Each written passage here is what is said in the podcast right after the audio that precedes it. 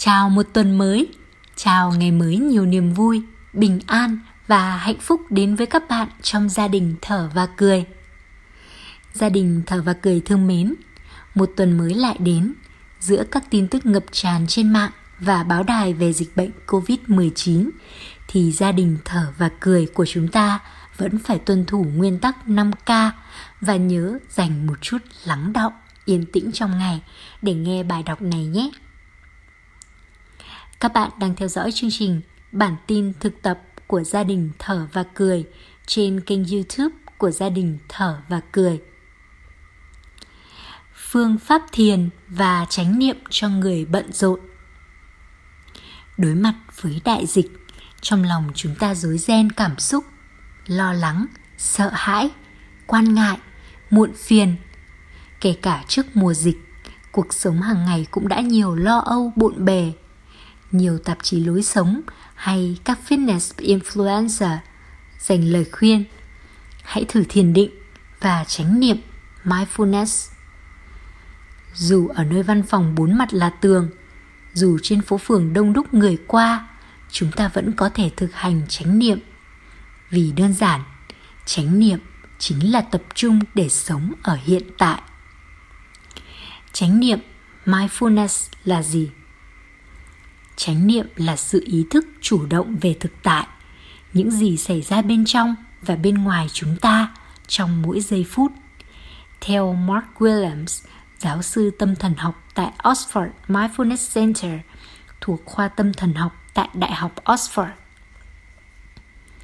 Trong vòng quay hối hả của cuộc sống hiện đại, chúng ta thường xuyên bị bủa vây trong các luồng suy nghĩ, các ám ảnh về quá khứ hay lo âu về tương lai. Thực hành chánh niệm giúp chúng ta tập trung ở đây, bây giờ, với một tâm thái thư giãn, không phán xét. Thiền sư thích nhất hạnh có viết, hãy trở lại với giây phút hiện tại và cảm nhận cuộc sống thật sâu sắc, đó là chánh niệm. Vậy chánh niệm, mindfulness và thiền định, meditation khác nhau như thế nào? Có thể giải thích đơn giản. Thiền là một bài tập cho tâm trí. Với việc thiền, ta thực hành và nuôi dưỡng chánh niệm, một trạng thái xuyên suốt trong cuộc sống thường nhật. Khi nhắc đến thiền, nhiều người lập tức nghĩ tới hình ảnh ngồi bắt chéo chân ở tư thế hoa sen trong yên tĩnh tuyệt đối. Tuy nhiên, có nhiều phương pháp thiền khác nhau.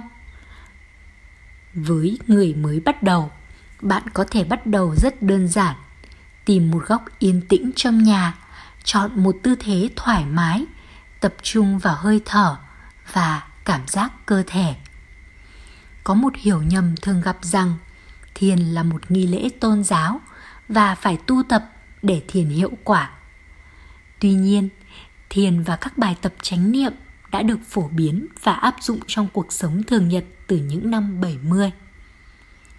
Thực hành chánh niệm còn được áp dụng trong điều trị bệnh tâm lý nhờ hiệu quả làm giảm căng thẳng và lo âu.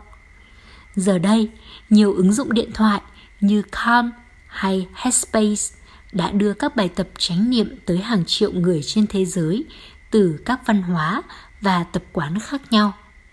Nếu cảm thấy quá bận rộn, không thể tìm được một khoảng trống 15 phút mỗi ngày để thiền – bạn có thể thử những điều chỉnh nhỏ trong hoạt động thường nhật của mình nhé. Chúc các bạn có được vài phút nuôi dưỡng với bài đọc này. Các bạn sẽ có bài đọc tiếp theo về các phương pháp thực hành. Nhớ đón nghe nhé. Trân quý và biết ơn. Thở và cười.